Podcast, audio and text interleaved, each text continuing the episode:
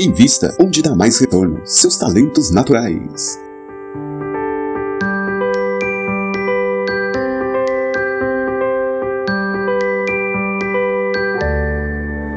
Bem-vindo ao podcast Talentos para o Sucesso, o programa para quem deseja aumentar seus resultados, focando no seu jeito natural de sentir, pensar e agir. Toda semana, dicas sobre como atingir seus objetivos e ser mais feliz utilizando seus pontos fortes. E agora com vocês o seu host Rodrigo Ferreira, o mestre dos talentos em vendas e Caleb Luo, o ninja dos pontos fortes.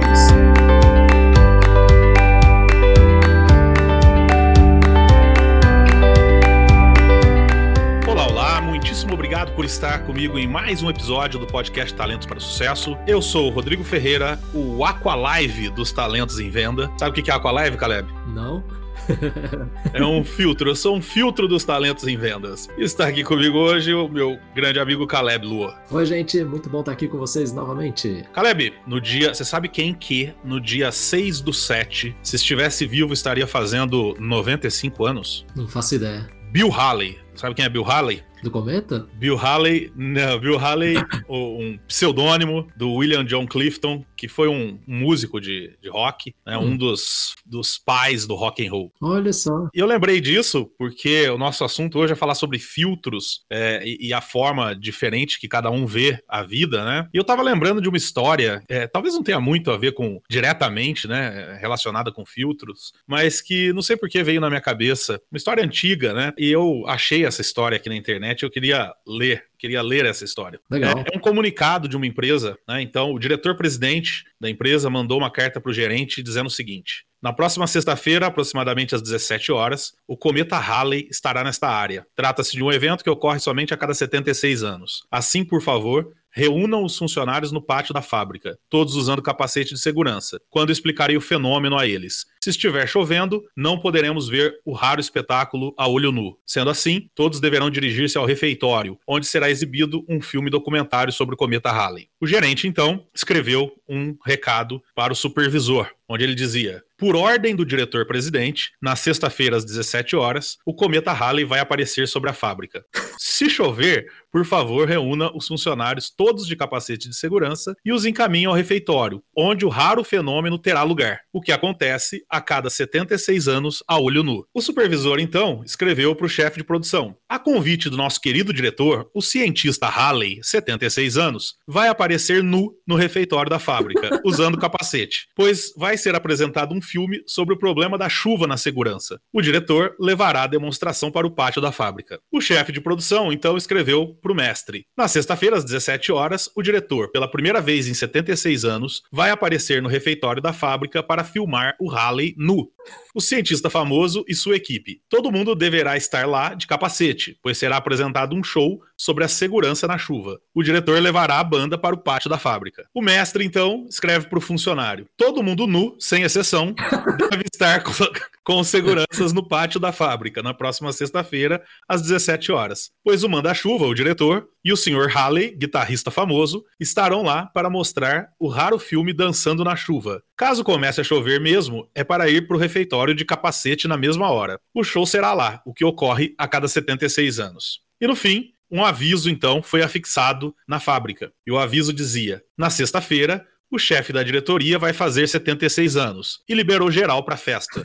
Às 17 horas no refeitório. Vai estar lá, pago pelo manda-chuva Bill Haley e seus cometas. Todo mundo deve estar nu e de capacete, porque a banda é muito louca e o rock vai rolar solto até no pátio, mesmo com chuva. Fantástico.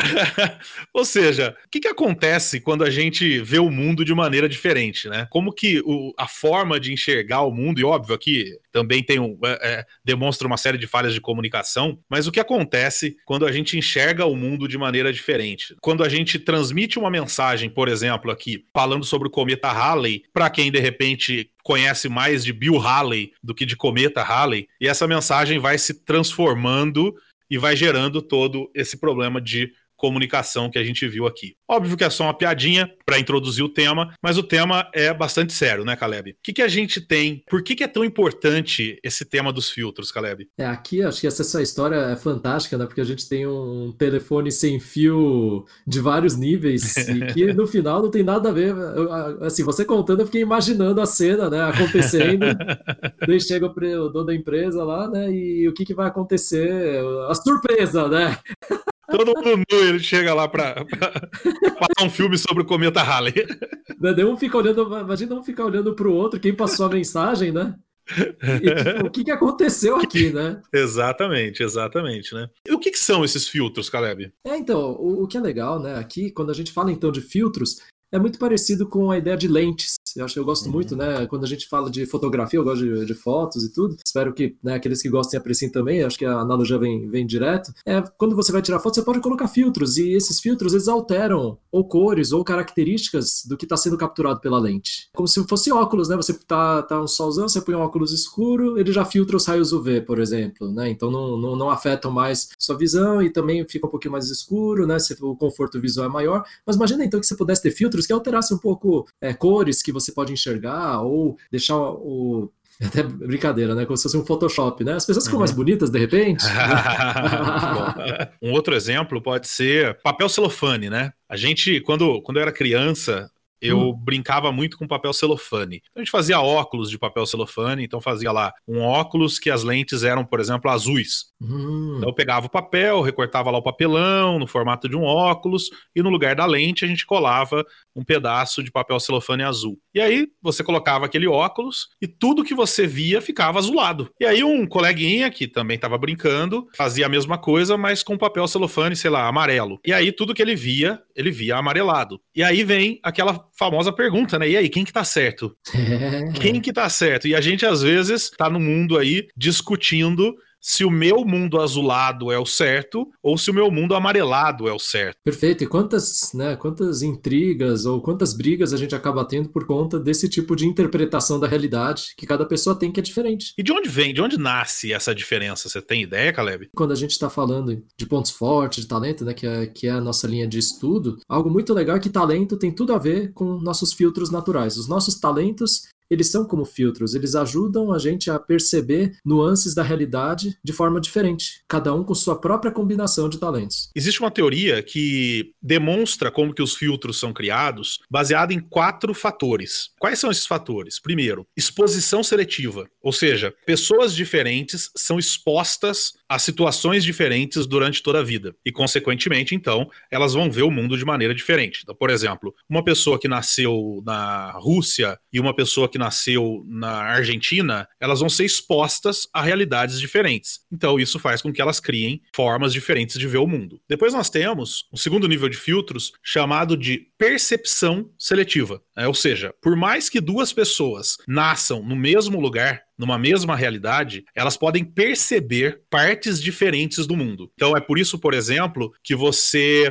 sei lá, duas pessoas vão tirar férias no mesmo lugar, e aí você pergunta para uma, e aí, como é aquele lugar? Ela fala, nossa, é uma maravilha, um lugar sensacional. E a outra, que foi para o mesmo lugar, você pergunta, e aí, como é lá? Ela fala, nossa, odiei, o lugar é péssimo. Porque cada uma percebe coisas diferentes naquele lugar onde ela está. O terceiro nível é o nível da retenção seletiva. Ou seja, por mais que duas pessoas pudessem ser expostas às mesmas coisas e pudessem perceber as mesmas coisas, elas iam guardar coisas diferentes. Uhum. Então, vamos imaginar que duas pessoas vão viajar para o mesmo lugar, umas férias, por exemplo, e que vamos imaginar uma possibilidade onde elas pudessem ser expostas as mesmas situações. Aí, por exemplo, ali teve um que o taxista foi meio grosseiro, ou até com os dois, o taxista foi meio grosseiro. Mas depois eles foram num restaurante e o garçom foi super agradável. Os dois passaram pela mesma situação, só que um pode guardar mais a sensação ruim do taxista e outro pode guardar mais a sensação boa do garçom. Então, nós teríamos aí retenções diferentes de informações de um ou de outro. E existe um quarto nível, que é o nível da distorção seletiva. Nós tendemos a distorcer o mundo, distorcer aquilo que nós vemos no mundo, para que aquilo, aquela novidade, aquela coisa nova que nós estamos vendo, se encaixe nas nossas crenças. Um exemplo que eu sempre dou é quem não gosta de um certo tipo de pessoas, por exemplo, vamos imaginar que alguém que está ouvindo aqui não gosta de cariocas, por exemplo. Poderia ser qualquer outro tipo de pessoa. Uhum. Essa pessoa ela pode encontrar alguém, um carioca. Esse carioca pode ser super agradável com ela, pode fazer coisas maravilhosas para ela, pode tratar ela super bem, mas de repente num dado momento ele pode dar uma, uma resposta meio atravessada. E isso já vai ser suficiente para que essa pessoa que não gosta de cariocas, no exemplo que eu tô dando aqui, encaixe toda a população carioca dentro daquela crença que ela já quer ter. Uhum. De que cariocas não são legais ou qualquer coisa do tipo assim. Isso é o que a gente chama de distorção seletiva. Eu Uhum.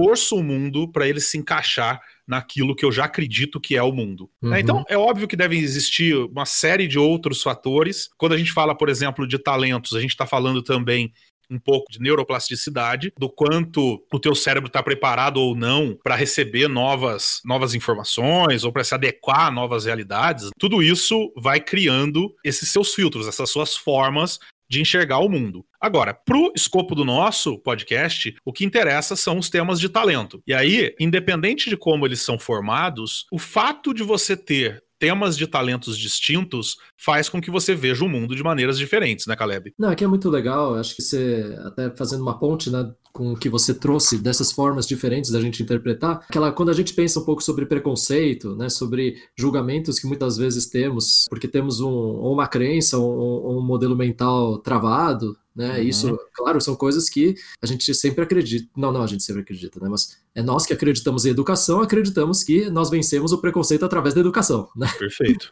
então, são coisas que eu, eu posso mudar. Então, há filtros, né? Muito legal aqui, acho que a gente poder diferenciar duas coisas. Né? Um, são filtros que eu consigo mudar, que eles podem ser culturais, que pode ter a ver com a cosmovisão, né? Em inglês, worldview, a, a forma de você enxergar o mundo, que isso pode ter vindo, por exemplo, de cultura. Quanto mais você é exposto a outras culturas, mais você começa a ver que, espera aí, mas é, eu acreditava que era assim porque eu sempre vivi daquele jeito, né? Exatamente. A coisa mais simples, né, quando a gente compara a cultura, é a forma das pessoas ou comerem ou é, se cumprimentarem, né? Então, Uhum. Eu, né, tendo vindo de cultura oriental, todo mundo, ah, mas vocês se cumprimentam sem dar as mãos, ah, vocês comem de palitinho, né? Tem muita coisa diferente. Isso é só uma camada muito externa, mas quando você vai entender os valores e a visão de mundo é, que os orientais têm, vai fazer sentido para você por que, que a gente come de palitinho, né? Um conceito simples, não levar à mesa armas. Faca pode ser considerado uma arma. Na, na cultura oriental, quando você diz que à mesa você não traz arma, você está usando palitinho para comer, é uma coisa que não machuca ninguém, já é separado, tudo já veio pré-cortado. Então, a comida já está pré-cortada para você não precisar cortar na hora. É, existe uma, uma questão legal, só fazendo um parêntese, que é assim, é, mesmo que hoje a gente não acredite que alguém vai para a mesa e vai usar a faca como arma, mas só o fato de se manter a cultura é uma forma até, até de respeito, né, Caleb? De você demonstrar Uhum. respeito pro outro, dizendo, olha, eu te respeito tanto que eu continuo comendo de palitinho para não trazer uma faca para mesa, né? Sim, eu acho que o legal do intercâmbio de culturas é a gente ver que, por exemplo, ah, mas se vocês usam faca, não quer dizer que um vai agredir o outro com, com essa faca, né? E, e aí o que é legal é que aquilo que a princípio pode chocar, como assim, né?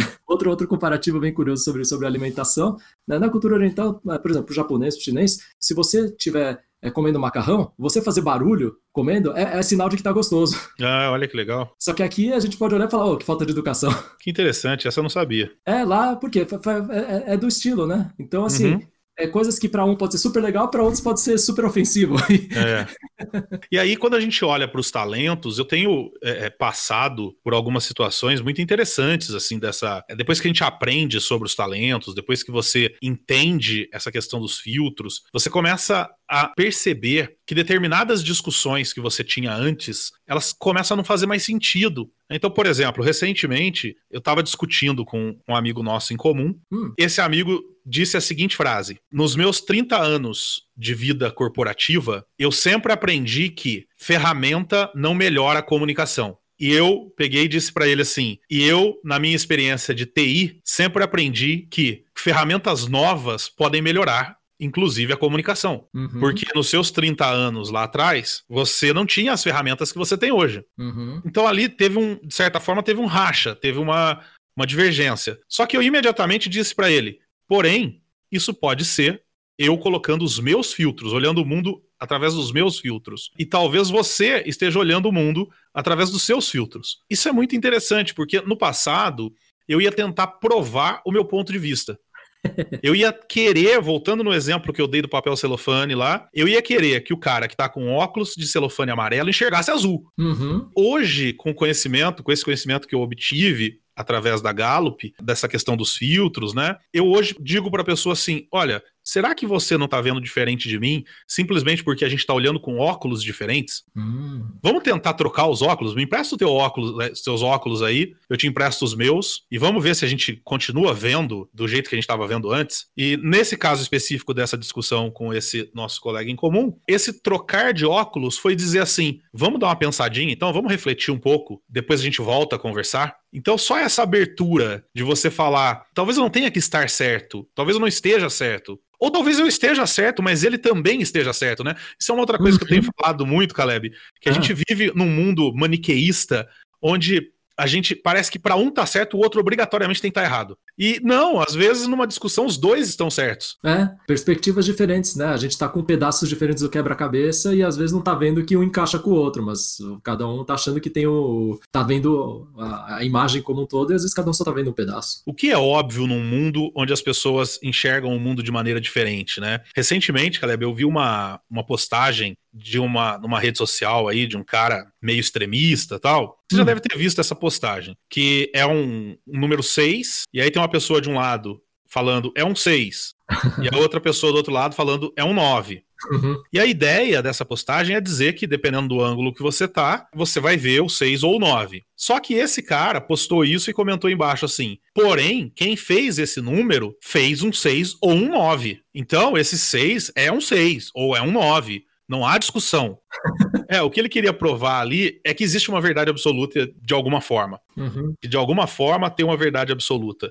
Só que o mundo que a gente vive é muito mais complexo do que isso, né, Caleb? A gente não tá falando de olhar um 6 ou um 9. A gente tá falando, por exemplo, de contratar ou não uma pessoa. A gente tá falando, por exemplo, de tomar decisão A ou B numa empresa. E aí, Caleb, como é que você vê a perda nas empresas em ficar nessa briga de se descobrir quem é que tá certo, quem é que tá errado. Algo que eu gosto de diferenciar é vamos tentar separar fatos e opiniões, né? O que, que é fato e o que, que é opinião. O que for fato, aí você pode ter um, uma discussão mais objetiva, né? Meio que pode não ser a resposta universal nem nada, mas é, você tem um direcionamento e, e, o fato é algo que aconteceu, ele é concreto e você tem como poder discutir em cima, né? Não, é você vê uma bola na sua frente de futebol, você pega uma bola, você consegue discutir qual material, o peso, né? São, Normalmente tem mais a ver com algo físico. Exatamente. E não dá pra falar que não aconteceu. Não, eu acho que não é uma bola. Acho que é um, né, a bola quadrada a gente tá Chaves, né? Então, assim, o, aqui é? Então, aquilo que é fato, eu acho que traz pra gente uma concretude suficiente para que haja uma discussão mais objetiva. Gostar ou não da bola, por exemplo, aí já é subjetivo. Né? Isso, então, isso. É, o que muitas vezes acontece é a gente se firma quando entra julgamento, quando entra fatores subjetivos, aí eu acho que a gente tem que conseguir ouvir a perspectiva da outra pessoa, porque pode ser que ela perceba coisas que a gente não percebeu, né? Então, você se questionar sobre será que eu vi tudo é, é uma forma boa, né? De você poder saber se, opa, quem sabe a pessoa trouxe um elemento a mais para a discussão que pode mudar a minha perspectiva, pode agregar, Perfeito. ou pode até falar, olha, quer saber, eu vi errado. Eu estava olhando por esse ângulo aqui e não, não percebi, né? É, e aí isso é muito rico. Acho que aqui é, né, e a sua pergunta, é, muitas vezes a gente acaba discutindo por quê? Porque a gente tem essa impressão de que, primeiro, às vezes o que é apenas subjetivo e uma opinião a gente toma como fato, então a gente inverte, e aí a partir daí eu tenho que defender o fato, porque o fato é incontestável, né? O, óbvio é tão óbvio que não é possível que você não viu. Agora, a pergunta, né, que se segue, mas se fosse tão óbvio assim, talvez a pessoa tivesse visto, né? Então, yeah. É será que é isso mesmo, né? E a gente se perguntar ajuda a desarmar um pouquinho, né? É, existe uma questão importante também, complementando aí o que você está dizendo, que é o que é fato? Porque uhum. fatos, teoricamente, fatos deveriam ser aquilo que não existe espaço para opinião. Uhum. Então, por exemplo, sei lá, se eu falo que uma bola pesa 500 gramas, isso não deveria ter espaço para discussão. Uhum. Né? Então eu vou lá, não, é, é um fato, eu peso e peso em qualquer balança existente e ela vai dar sempre 500 gramas. Então não há espaço para discussão. O problema é que a gente, principalmente nesse, nesse mundo que a gente tem vivido totalmente polarizado, a gente uhum. tem visto pessoas tomarem como fato coisas que não são fato, né? Então, uhum. vou, vou trazer uma. Vou só tocar numa questão espinhosa, mas não quero nem entrar nessa discussão. Mas, por exemplo, uma coisa que a gente tem ouvido muito aí recentemente é nazismo é de esquerda ou de direita? E aí as pessoas querem defender sua opinião como se a sua opinião fosse um fato. Uhum. Isso é uma coisa complicada, né? Porque uma vez, aí você colocou muito bem isso, uma vez que você tome uma opinião como fato, você acredita que então não tem espaço mais para discussão. E aí, se não tem mais espaço para discussão, acabou a discussão. E aí eu penso o seguinte, cara, toda vez que hum. alguém vem discutir alguma coisa comigo, por exemplo, coisas cabeludas como política, religião, futebol ou qualquer coisa do tipo, a primeira pergunta que eu faço é: você está disposto a mudar de opinião? Se a pessoa falar que não, eu nem entro na discussão. Uhum. Porque quando você está armado de, entre aspas, fatos que você escolheu como sendo fatos, não tem por que ter discussão. Afinal de contas, Sim. fatos não abrem espaço para discussão, né? É até legal, né, esse, esse ponto que você trouxe, porque no final, assim, se você veio para querer mudar a minha opinião, você veio também pronto para poder mudar a sua, caso do meu Exatamente. lado. Porque se tem um lado que é certo e outro que tá errado, Vai que você tá no lado errado, ou vai que você tá no certo, mas deveria estar tá aberto para as duas coisas, né? Você sabe que uma vez eu tava dando aula num, uma, uma turma na faculdade, hum. a gente estava discutindo alguma coisa nessa área, não lembro muito bem o que, que era, e surgiu a pergunta: alguém disse na sala assim. É, futebol, religião e política não se discute. E eu disse o seguinte: eu falei, não, se discute sim, desde que você defina os parâmetros da discussão. Dá pra gente discutir qual o melhor time de futebol do Brasil? Dá, se a gente antes discutir o que significa ser o melhor time de futebol do Brasil. Então, quer dizer, uma vez que você defina os parâmetros, ok, aí você pode discutir qualquer coisa. Agora, se você não, não definir os parâmetros antes, a discussão vai sempre ser em torno de opiniões. Uhum. E aí, cara, aí tudo bem, dá para discutir opinião também, mas você tem que estar preparado porque opinião é opinião, né? Está gostando do nosso papo e quer saber como levar a visão focada nos pontos fortes para sua profissão ou sua empresa? Acesse talentosparosucesso.com.br ou kenshin.com.br e entre em contato e não levar tanto a sério, né? Daí é mais legal se assistir, igual quando eu era mais novo, assistir o Mesa Redonda, eu achava muito divertido. Uhum. Porque no final cada um tá falando o que quer e, e tá lá defendendo, e você vê a paixão que cada um tem pelo seu time, e é super legal isso, né? Exatamente. Mas a gente não tá, eu não tá assistindo aquilo para poder esperar uma, um debate que saísse ó, realmente, objetivamente, é isso aqui, né? Exatamente, não, exatamente. É, também Estádio 97, né? O precursor desses programas super bacanas, por quê? Porque você quer ver o pessoal discutir né, nessa, nessa, nessa brincadeira. É sério, mas não é, né? Assim, e tá legal. Então, e uma coisa muito legal, do, conversando até sobre essa questão dos filtros e tudo, né, de a gente defender, quando a gente fala de talentos, estudamos, né, tanto a questão aqui dos pontos fortes, da ciência dos pontos fortes, que é legal, a gente está tentando se ater a fatos, a pesquisas, a estatísticas que defendem é, entendimento sobre como a natureza humana funciona, sobre a questão do comportamento das pessoas, do pensamento, né, de como elas naturalmente operam. Aqui a gente poderia ficar o dia inteiro discutindo opiniões nossas sobre isso, mas a gente está tentando sempre se ater o quê?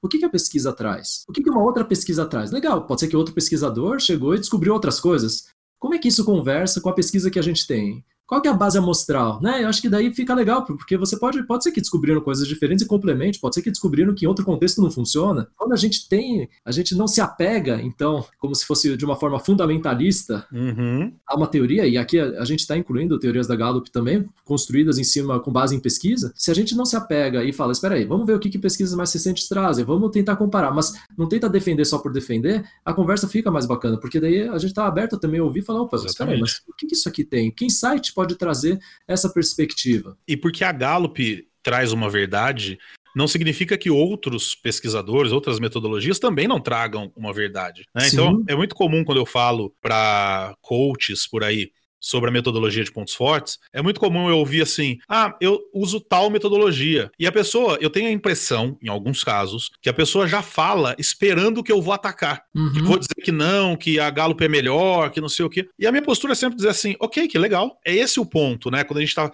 A importância de se entender os filtros é a gente entender que. E, e eu tenho batido muito nessa tecla, Caleb, por isso eu já falei e vou repetir. A gente precisa, o mais rápido possível, parar com essa visão de que se uma pessoa está certa, as outras todas estão erradas. Às vezes a gente está certo e o outro também está certo. Uhum. E quanto mais eu aceitar isso, melhor. A gente está vendo aí essas brigas políticas no nosso país, em grande parte por conta disso, por pessoas que acham que porque eles estão certos e talvez realmente estejam, obrigatoriamente o outro lado está errado. E não, às vezes ele está certo e o outro lado também está certo, só que com visões diferentes de mundo ou visões diferentes de caminhos para chegar até lá. Eu acho que já ficou claro aqui a importância de se entender que nós enxergamos o mundo através de filtros. Então, talvez uma pergunta relevante agora seja: e como é que eu faço para saber quais são os meus filtros? A gente sabe naturalmente, Caleb, quais são os nossos filtros? Então, quando você responde né, o assessment da Gallup, esse, esse teste que revela seus talentos, você tem à disposição quais são os seus padrões naturais recorrentes mais fortes, mais presentes de pensamento, sentimento e comportamento. O que é bacana sobre esse conhecimento é que você tem acesso, então, a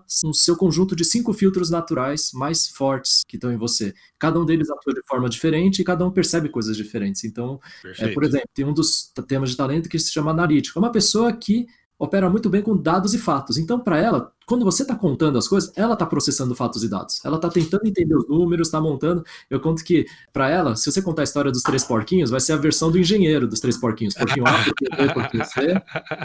E pra, aí vai fazer sentido para ela. Uhum. Então, quem tem analítico é muito forte, é muito natural. A pessoa não está nem. Ela está procurando isso. E ela está tentando entender e sintetizar tempo todo. É, para quem, por exemplo, é, o meu primeiro, conexão. Eu estou sempre procurando o que, que isso tem a ver com propósito, com a forma do mundo funcionar, como legal. é que isso se encaixa numa história maior. Então eu, eu, fico sempre procurando, olhando, olha que legal, uma coisa tem a ver com a outra, né? Eu tenho, eu tenho um amigo que tem conexão forte também. É, o filtro dele, o que, que é? Ele fala, ah, se você começar a falar de arroz, ele começa a pensar na plantação, na produção, na Legal. chuva. É uma viagem, é uma viagem. Legal. Aí, Legal. Mas olha só que interessante, a gente está falando da mesma coisa. Talvez se falar para alguém que tem analítico sobre arroz, ele vai pensar sobre as características físicas do arroz, sobre a quantidade, sobre o custo, né? E, e tá tudo bem. Olha só que legal. Só que o que é difícil? Difícil quando, por exemplo, eu com meu filtro eu vou confrontar você com o seu e eu esperar que você chegue à mesma conclusão que eu. Aí é basicamente eu esperar que você seja eu. Então era óbvio que você tinha que chegar na mesma conclusão que eu cheguei. E sabe, Caleb, tem uma, uma pesquisa. Eu, se eu achar o link, eu vou colocar embaixo, mas é uma coisa bem antiga. Eu tenho em algum livro meu aqui citando essa pesquisa. Mas tem uma pesquisa muito antiga que fizeram numa universidade americana tal. Hum. Eles pegaram e fizeram o seguinte: eles deram uma prova para, sei lá, 100 pessoas, 100 estudantes, uhum. e pediram para que eles lessem todas as questões. E depois de ter lido todas as questões, os professores pediram para que todo mundo colocasse que nota você acha que vai tirar nessa prova. Uhum. Todo mundo foi lá e anotou a nota e depois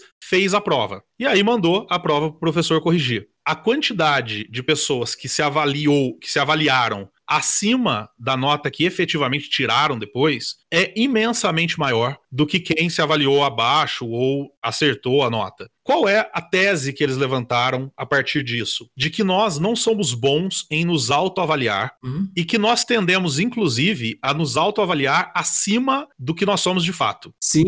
Então, se isso for verdade, se essa pesquisa for verdadeira, se ela realmente estiver indicando um fato, a gente poderia dizer então que, primeiro, nós não somos bons em detectar os nossos filtros se não tiver alguém de fora nos ajudando a enxergar. Por isso daí a importância de fazer o assessment. Uhum. Não adianta, você não vai ser bom em identificar os teus principais filtros. Eu vou dar um exemplo. Tem um cliente meu, um coach meu, que estava passando por um conflito porque ele foi desligado de uma série de empresas e ele estava com dificuldade de se recolocar e ele acreditava que a dificuldade em se recolocar estava ligado ao fato dessas desses desligamentos problemáticos que ele teve no passado. Ou seja, ele acreditava que ele estava acreditando que as pessoas estavam pesquisando o passado dele, descobrindo esses desligamentos traumáticos e por conta disso não dando não dando oportunidades para ele, chances para ele. Eu pedi para que ele olhasse para os talentos dele e identificasse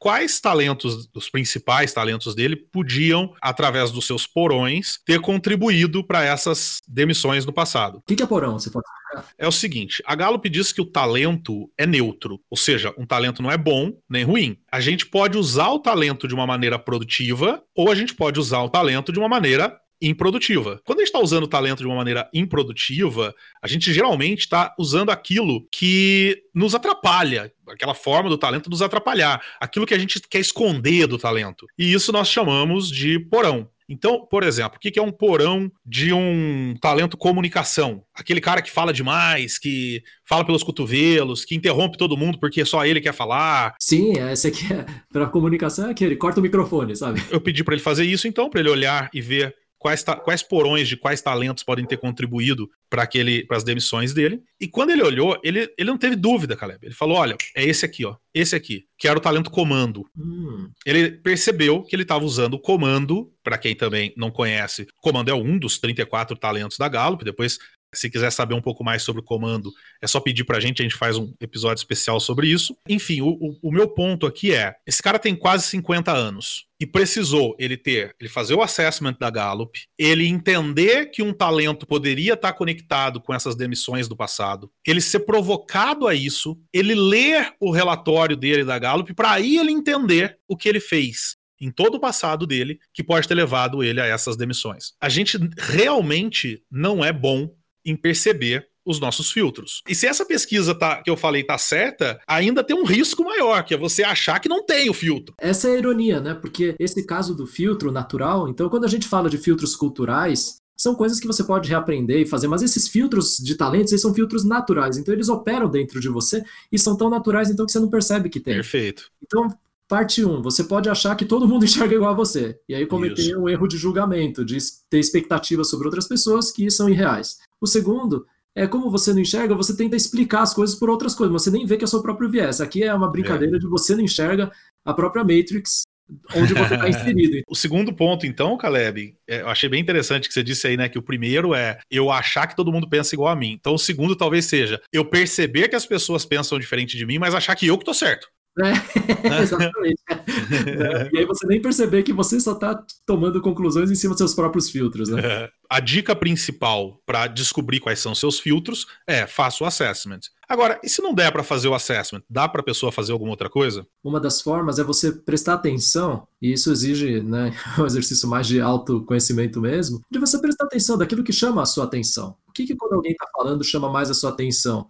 Que tipo de perguntas você sempre faz? Então, quando você começa a prestar mais atenção nisso, ah, o que, que eu sempre pergunto? É verdade. Né? É um pouco, o que, que as pessoas sempre falam sobre mim? Ah, você é muito. Tá, tá, tá, né? Ah, você sempre percebe isso. Ah, então, olha, se muita gente está falando de você, provavelmente você faz isso. Talvez aqueles momentos em que você. Aquelas situações em que você discorda de todo mundo também, né, Caleb? Tipo, uhum. é, nesse ponto eu geralmente discordo de todo mundo. Então, talvez ali tenha um filtro também, né? Perfeito. Então é, é pegar nisso, porque o curioso do filtro é que a gente só descobre o nosso quando a gente vê que o dos outros é diferente. Porque senão todo mundo concordaria em tudo. Então é, é, até engraçado, né? Porque só a partir do que eu tenho de resposta em relação a outra pessoa que eu vejo que, que eu tenho um filtro diferente. Quando eu tenho uma conclusão que eu acho óbvia, e a outra pessoa chega com outro ponto de vista. E aí, se você conseguir re reorganizar a sua argumentação e falar, espera aí, mas por que, que eu cheguei nessa conclusão? E às vezes a gente chega no óbvio e a gente não, não para para entender como é que chegou no óbvio, porque o processo é muito rápido na nossa cabeça. Se você desconstruir esse processo um pouquinho, você fala, espera aí, mas por que que A com B deu C? Por que que saiu daqui, chegou aqui e outra pessoa chegou em outro lugar? O que me fez chegar até aqui, né? Exato, o que te fez chegar aqui? Quais foram as coisas que você assumiu para poder chegar lá? Voltando para aquela história que você contou lá no começo. O que, que você assumiu se era do Cometa, se o Halley era o, o roqueiro, da, que Halley a gente está falando? E o que, que se assumiu com base nisso? Quando você consegue pegar,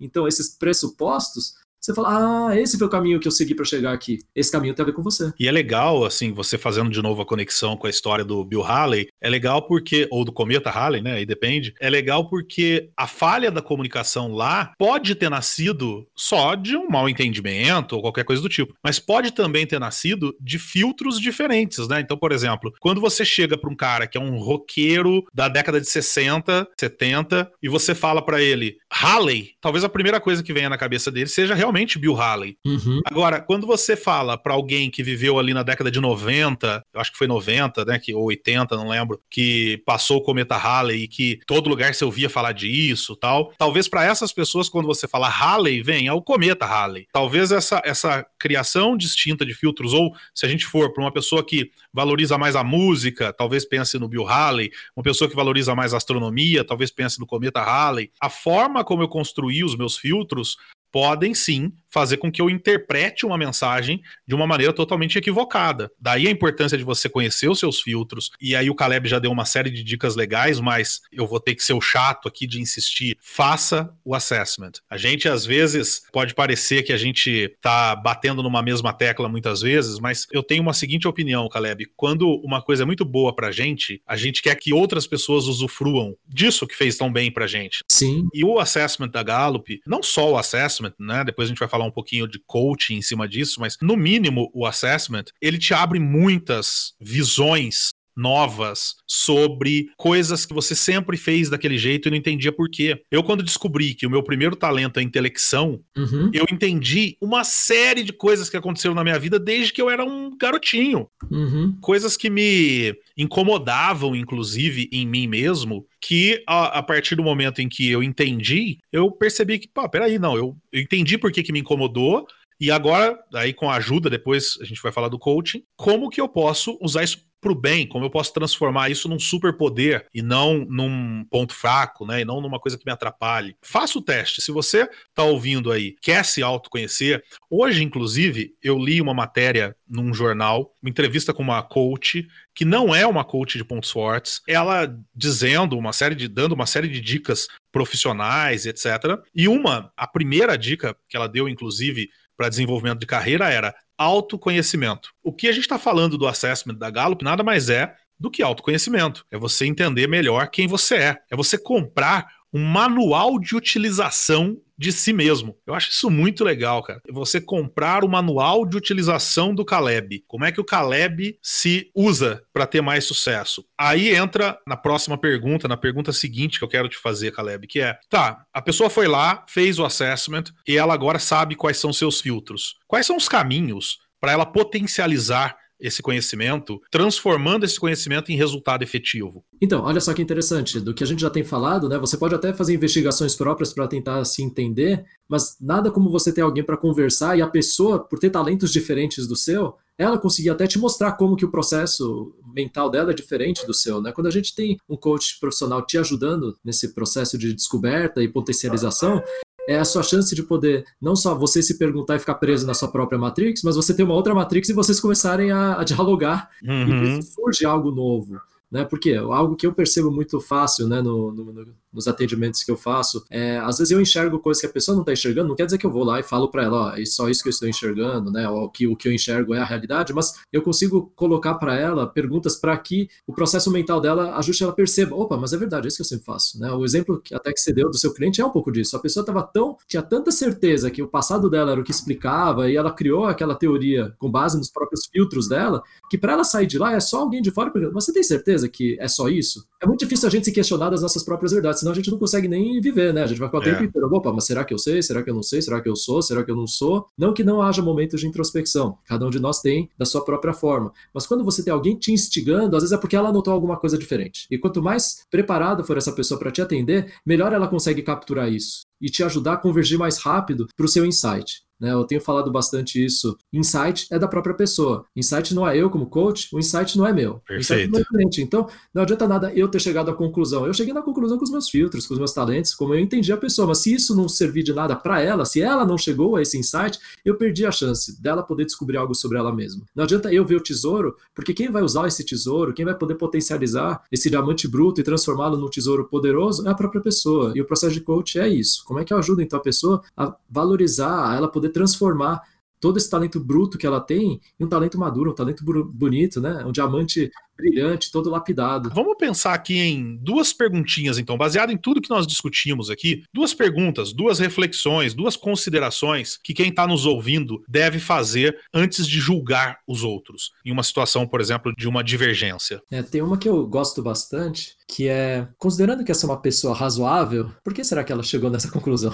Que diverge da minha. Se eu considero que ela é irracional, que ela não é razoável, aí vai ser difícil, mas considerando que ela é uma pessoa razoável também, né? Por que será que ela, por que, que será que ela tá, tá chegando nesse, tá, tá tão divergente do, do que eu tô, tô vendo? Eu colocaria uma outra pergunta que eu acho que tá muito conectada com a sua, que é quais a, os recursos que podem ter levado essa pessoa a enxergar o mundo dessa forma? Qual a história dela? Quais as vivências que ela teve? Que pode ter levado ela a enxergar o mundo dessa forma. E uma coisa que eu tenho, tenho sugerido também para alguns clientes é pensar o seguinte: e se ele tiver certo? Uhum. É ter a coragem de dizer e se esse cara tiver certo. E veja bem, quando eu digo e se ele tiver certo, eu não estou dizendo e se eu tiver errado. Uhum. Porque eu posso estar certo também. Mas e se ele tiver certo? O que muda na forma de você ver o que essa pessoa faz se ela tiver certa. Talvez sejam algumas perguntas legais aí a se considerar quando você estiver numa situação em que você está prestes a julgar uma outra pessoa por um jeito diferente de ver o mundo. E no caso de alguém que está nos ouvindo agora que tem posição de líder, Além de tudo isso que a gente já falou, que óbvio serve para ele também, que diferenças existem, que vantagens ele ainda pode ter adicionais de enxergar essa questão, essas questões dos filtros quando ele está num papel de liderança? Ah, perfeito. Quando a gente fala de liderança, é super importante o líder ele ter esse autoconhecimento para saber, opa, será que eu não estou colocando na minha equipe expectativas que têm a ver com os meus filtros? Será que eu não quero que eles façam como eu faria? Será que eu não estou avaliando a minha equipe a partir dos meus próprios talentos, no sentido de que eu só valorizo o que é mais parecido comigo, e depois eu não gosto quando, na época da avaliação, o pessoal começa a comentar que eu tenho preferências, e eu falo, poxa, mas eu sou super justo, eu sou super justa, né? Mas no final, várias vezes a gente acaba valorizando mais o que é mais parecido com a gente, que é mais fácil de entender. Algo é. que ajuda muito você conhecer os talentos, os 34 temas, né? Para liderança, isso que eu tenho trabalhado muito com, com gestores, é assim, presta atenção, porque aquele que às vezes você olha e fala, puxa, eu não entendo como essa pessoa pensa, ela tem talentos diferentes que o seu e ela pode trazer perspectivas que agreguem para você. Porque o grande risco que um líder tem de ter muita gente parecida com ele ou ela mesma é que vocês têm os mesmos pontos cegos. E aí, só que é mais fácil, né? É mais fácil lidar com quem pensa parecido comigo, que a gente não vai discutir, uhum. eu já entendo como é.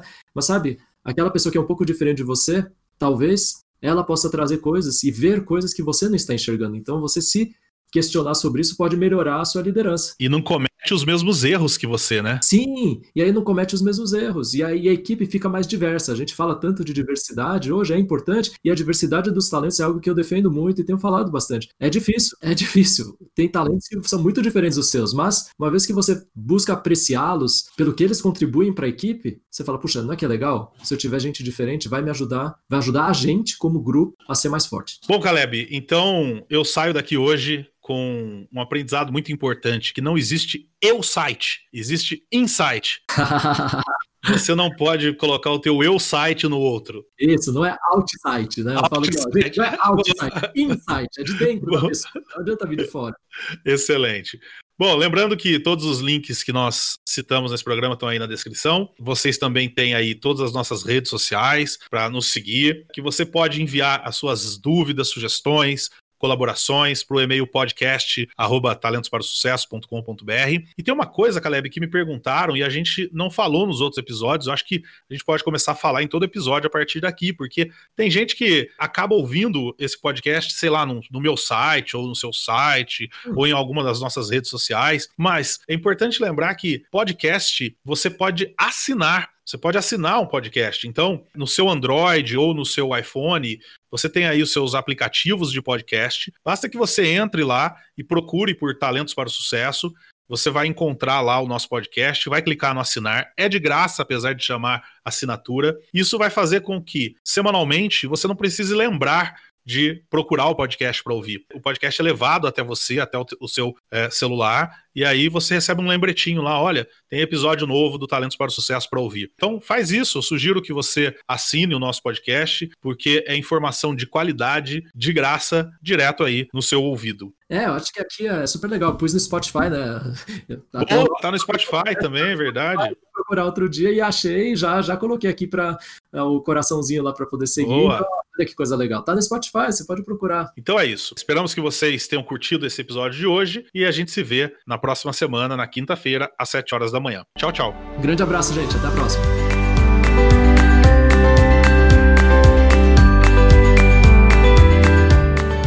Obrigado por ter ouvido o podcast Talentos para o Sucesso com Rodrigo Ferreira e Caleb Luou.